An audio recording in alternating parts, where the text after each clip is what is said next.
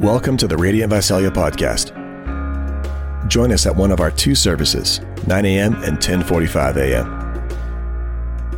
Download the Church Center app or visit our website, radiantvisalia.com, to stay connected with us. All right, enjoy.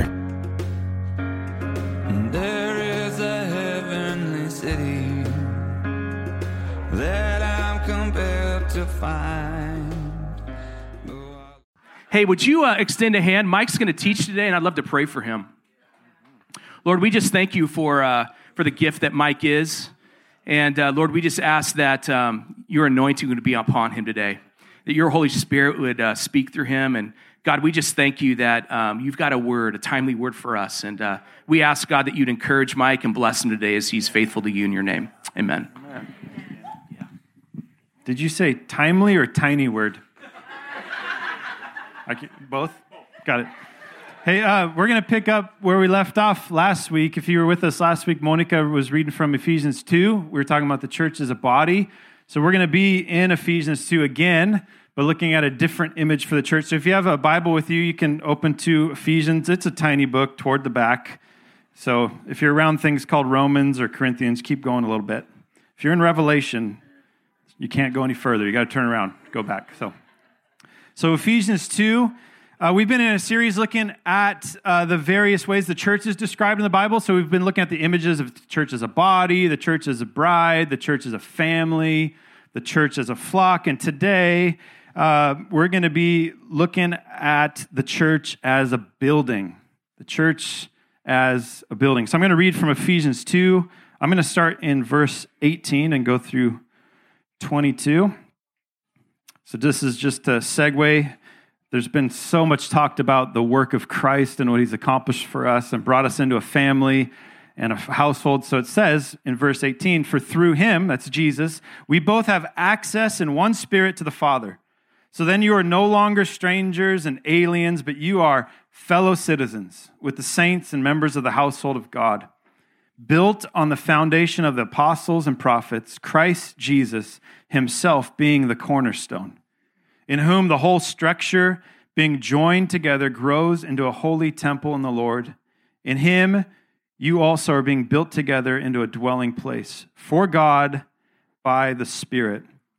So, pastors for a long time have been telling us the church is not a building, right? You don't go to church, you are the church, right? If you've heard this before, the church is not a building, you are the church. So I don't want to undo all their hard work or confuse anybody. Yes, we, the people of God, are the church, but we are described as a building.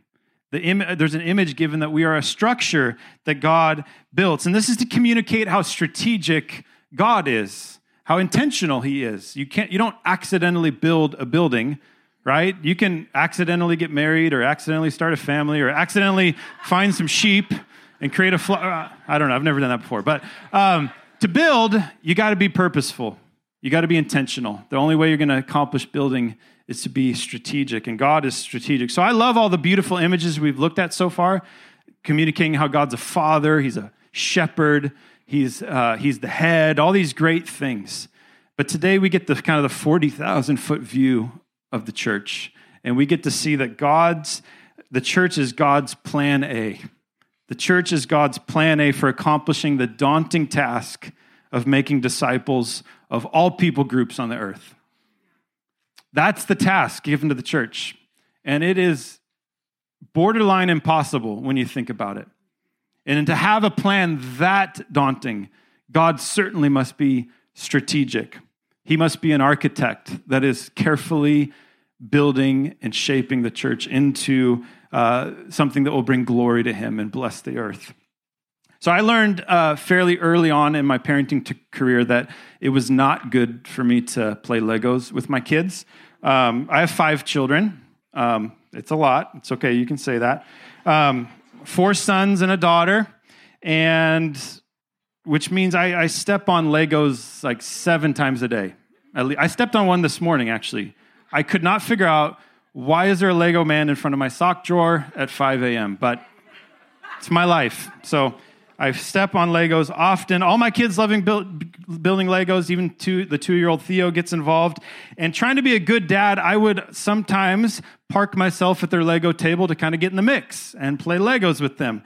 Uh, by now, my older boys have far surpassed me in Lego architectural skills. But in the early days, what turned, what started as me trying to be a good dad and get quality time with the kids, ended up hap- what ended up happening is me biting my tongue the whole time, trying not to correct their every move because their their their structures were you know unsound. The um, the walls were clearly not tall enough to house a, a legitimate Lego man army. They didn't. They were leaving out key pieces. They did not follow the directions. In fact, they would they would build the thing once and then throw away the directions and dump that brand new $60 box of Legos into this massive pile that resides under their bed. And so I learned I should stop playing Legos with them. They, we have different goals. My kids, my kids want to have fun when they play Legos. I want to be right when you play Legos. Um, so thankfully, God is a much more patient father and builder than I am. He is good at meeting us at our level. He's entrusted us with this beautiful, complex, strategic, living organism called the church that's designed to reach the whole world with the good news of Jesus. And boy, do we mess it up sometimes. We're leaving out key pieces. We spend too much time on this and not enough time on that. I'm sure it's frustrating to God to watch how we build with this thing that He's given us. But thankfully, He is a patient and loving builder and a good father and over all these thousands of years, he hasn't thrown in the towel, he hasn't given up on us. He is still actively building us, the people of God, into the structure that he envisions and is patiently doing his work through us. So, buildings are not a New Testament thing. Buildings are all throughout Scripture. In fact, um, you could say that the whole Old Testament is like a narrative leading up to the building of the temple. Like it's a really big deal. And temples in ancient times were super important because they were this space for meeting with the divine, right? These aren't just like all kinds of religions would build these spaces to meet with the divine. Um, but in the scriptures, we see God creating Adam and Eve, and there's no temple because he walks with them and meets with them face to face. There's no temple space that is needed. But that ends rather quickly. Like it's like three chapters into the bible that ends sin and the fall happen and people are cast away from god's presence. And so the, the narrative arc of the old testament is that god first finds a family abraham and his descendants to meet with and then later that turns into a nation. And his glory begins to return in tents and manifestations of his presence in the wilderness. And all this is leading up to when david king david brings in the ark of the covenant into Jerusalem, and David realizes this is a big deal. God's presence is back with us. We should build a structure to hold this wonderful thing. And as it goes, David's son Solomon is the one who accomplishes the task, builds the temple, and it's amazing. God is with us. God's presence is with his people in a permanent geographical location. And it is really exciting. Fast forward 500 years, the unthinkable happens. The temple is destroyed by the Babylonians. And we start thinking, well, perhaps the point wasn't the temple. Maybe the, this is pointing to something else. And as Christians, we look back on that and we view it through the lens of Christ. And we see that Jesus in Matthew 12 shows up and says, I tell you, something greater than the temple is here. In fact, Jesus was called, one of his names was called Emmanuel, which means God with us. John, in chapter 2, uh, John 2 21 says the temple that Jesus was speaking of was his body. So Jesus is a breathing, walking, speaking, living temple, a place to meet with God where people can meet with the divine. That's what's going on. And then Jesus dies for our sins, rises again to power, ascends back into heaven, and we're faced with a big problem. Those, those of us that are designed for to be with God's presence there's no temple. If he was the living, breathing, walking temple of God, now he's gone, what happens?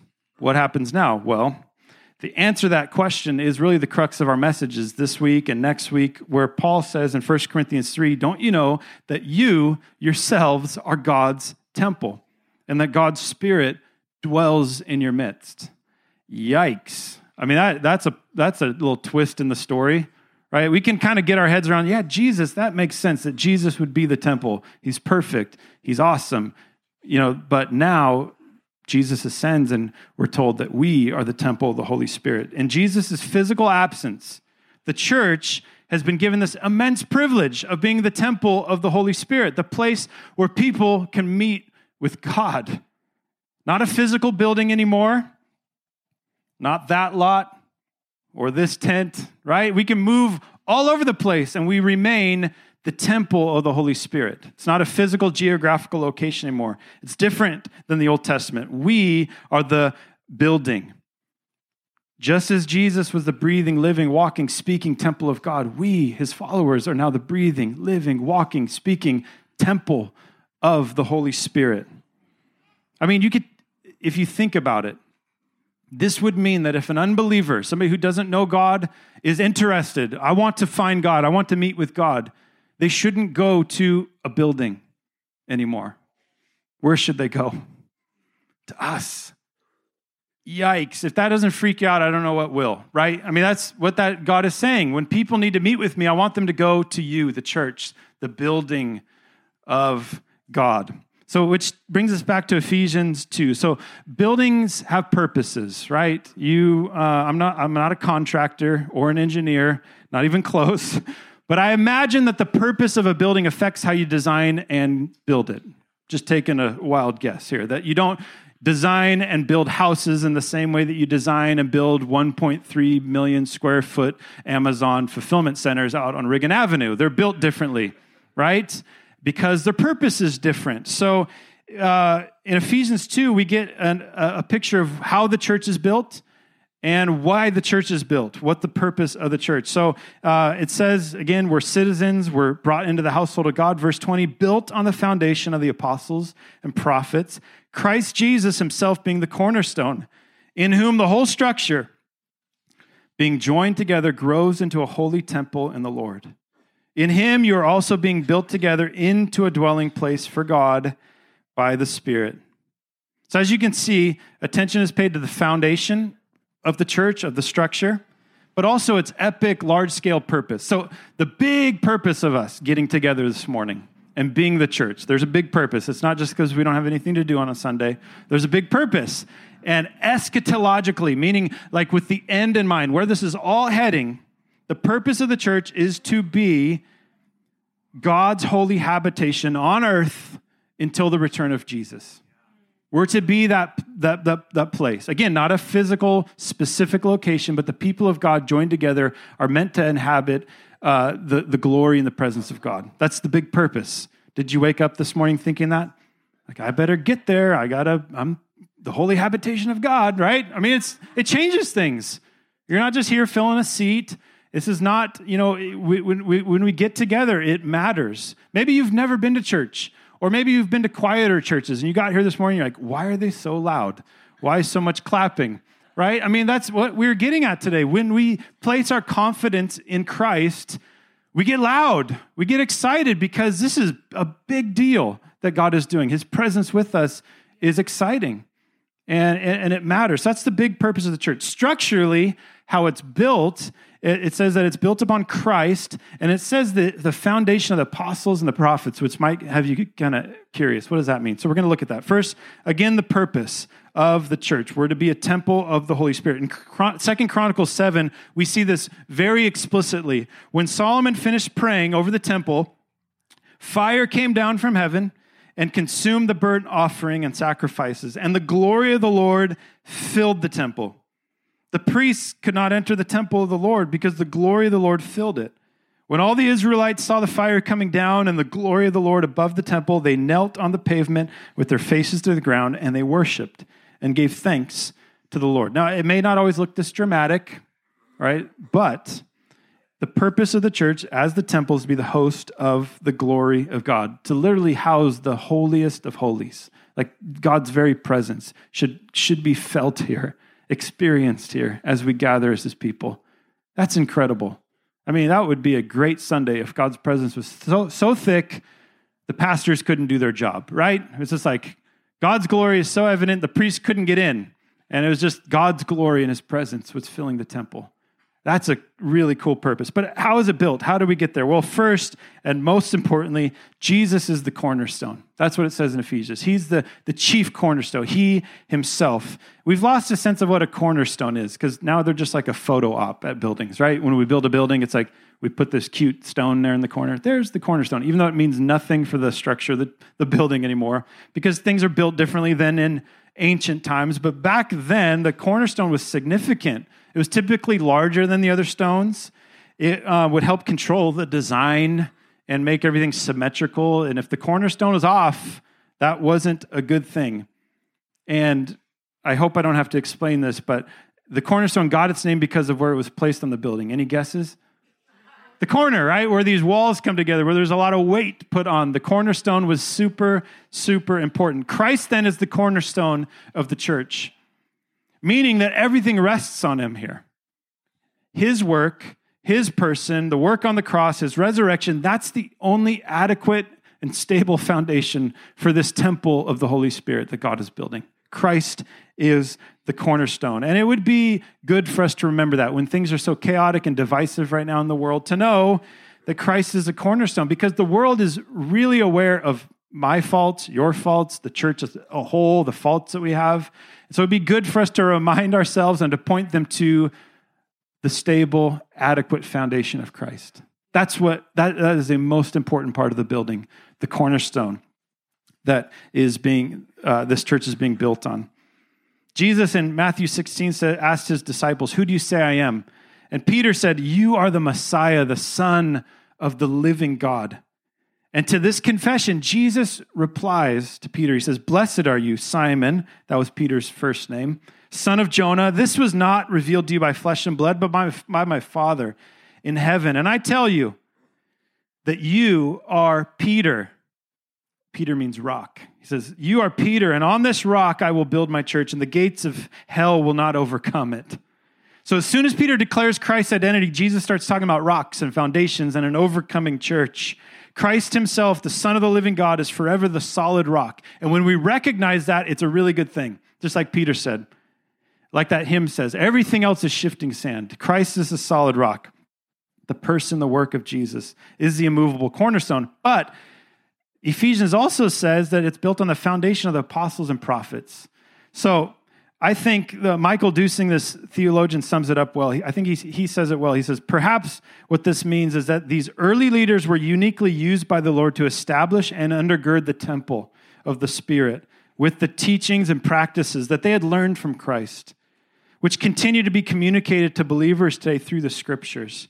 John Stott says, since apostles and prophets were both groups with a teaching role in the church, that's what the apostles and prophets would do it seems clear that what constitutes the church's foundation is neither their person, so it's not Peter himself or James, that's not necessarily what we're getting at here. It's not their person or their office or the, like the role they filled, but their instruction.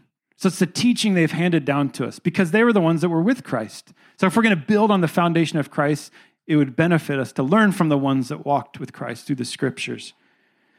And this is the kind of building that will happen until Jesus returns. So, how do we respond to this? How do we respond to a message about architecture? I mean, uh, I think Jesus, if we look at his parable in Matthew 21, I think provides an interesting response for us today. You can read it later, Matthew 21, 33 through 34. He tells a story about a vineyard owner who hires tenants to take care of his vineyard. And then later he sends for messengers to collect the fruit that was produced. But those tenants end up killing every messenger that is sent, including the son of the vineyard owner that is sent. Kills them. And the people listening to Jesus are incensed. They're angry at this, like how they're how justice, kill those, those tenants. And Jesus tells them, Have you not read the scriptures? The stone the builders rejected has become the cornerstone. The Lord has done this, and it's marvelous in our eyes. Therefore, I tell you that the kingdom of God will be taken away from you and given to a people who will produce its fruit. Anyone who falls on this stone will be broken to pieces. Anyone on whom it falls will be crushed. Jesus is quoting Psalm 118 there, this rejected cornerstone. And looking back, we see that it was him because those same people that were listening to him teach this wonderful teaching would later be calling for his execution, demanding that he be killed, rejecting him, this person that was meant to be the cornerstone, they're rejecting. And the plot twist in the story of Jesus is that this rejected cornerstone is, in fact, the most perfect, true cornerstone there is. The very man that they attempted to discard like a useless stone, like just another block in the building, was the most important man of all the Messiah. The living, breathing, walking, speaking temple of the Holy Spirit is rejected. And Jesus says that anyone who falls on this stone will be crushed or will be broken to pieces. Either one of those images is not good. Those are not good outcomes, right? To be crushed or broken. They're terrifying pictures of judgment. What happens when we reject Christ? There is judgment. But there's another option that we see in the life of Peter or Mary Magdalene, people who come to him humbly and repent and fall down at his feet and worship him. Psalm 34 says, The Lord is near to the brokenhearted. He saves those who are crushed in spirit. So you don't have an option. I don't have an option. Brokenness and crushing is going to happen in our life. And we can either pridefully build our lives on our own foundation and end up falling and being crushed to pieces that one day when we encounter that chief cornerstone and realize, oh, my life was worthless. My life was worthless, and we're crushed in judgment.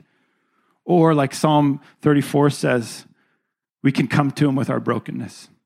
We're crushed in spirit, like Mary and Peter and many other people came to Jesus crushed and saying, Save me, save me.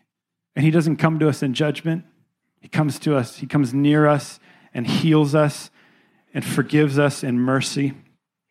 Then these realities of this structure being built together for the glory of God becomes personal for you and me. Christ becomes our actual cornerstone. When everything else is going crazy in life, we feel more stable and steady. And we take our place in the, this lovely temple of God's Holy Spirit and, be, and, we're, and we're built together for the glory of God and to house His Holy Spirit. This is God's plan A for revealing His glory on the earth and shaping people into the image of Christ. Not that we would be perfect people that put out an image of perfection and build our lives on all kinds of other foundations. No, plan A is that we fall on the mercy of God now and say, Oh, I need you, God. I need you today. Every hour, I need you. Every hour I need you. You are the only cornerstone, Jesus. So we're going to respond to this in worship. Maybe the worship team could come back up wherever they're at.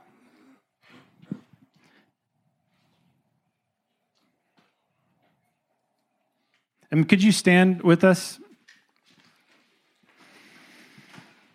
We're going to have a time of singing. Um, if you do have a, a little one over in the kids' building, building, I just preached a whole sermon on buildings, and now I say building. All right, fantastic. Uh, if you have a little one over in the kids' building, you can go grab them and bring them back over and, and join us. We're going to sing. I had this image as we were praying um, before church this morning of Jesus on the cross. If you've read the story in the Bible, he's crucified between two thieves, two people that deserved it on, on either side of him and here this perfect cornerstone's been rejected. Who doesn't deserve it is being is taking on the penalty of a, of a sinner. And people are mocking jesus telling him hey if you are the son of god if you are that cornerstone save yourself. Save yourself. And then one of the thieves next to jesus his eyes are open his spiritual eyes are open. He gets it. He realizes this guy doesn't deserve it. I deserve it and he just simply says, Jesus, when you come into your kingdom, remember me. At the end of his life, he gets it. He realizes, I've been building my life on another foundation. Now I see it. Christ, you're the way. And Jesus replies to him, I, I tell you today, you'll be with me in paradise. You will be with me in paradise. We have a Savior who refused to save himself so that we could be saved, so that we could be rescued. And if you've been building your life on another foundation, there is a place today for you to return to Christ. He won't make you make up for it, He won't make you pay for it. He'll receive you in mercy and grace and forgiveness to build your life to the glory of God. He's the only foundation. So, Jesus, we turn to you in faith. Lord, it's difficult. This world is crazy, and we're just clinging to anything that feels stable at the moment. But we turn our hearts to you in faith, Jesus. We say, You're the way, you're the truth, you're the life. All other ground is sinking sand, Jesus. You are the firm foundation. Would you build us as individuals on the firm foundation of Christ, your finished work? Would you build this church on the firm foundation of the finished work? We turn to you, Jesus, today. Amen. Hey, let's worship Him. There's space today. Get to God today. Give Him your heart. Doesn't matter the week you've had, the year you've had, turn to Him. Turn to Him, say, I need you, Jesus, and He will build your life on a firm foundation.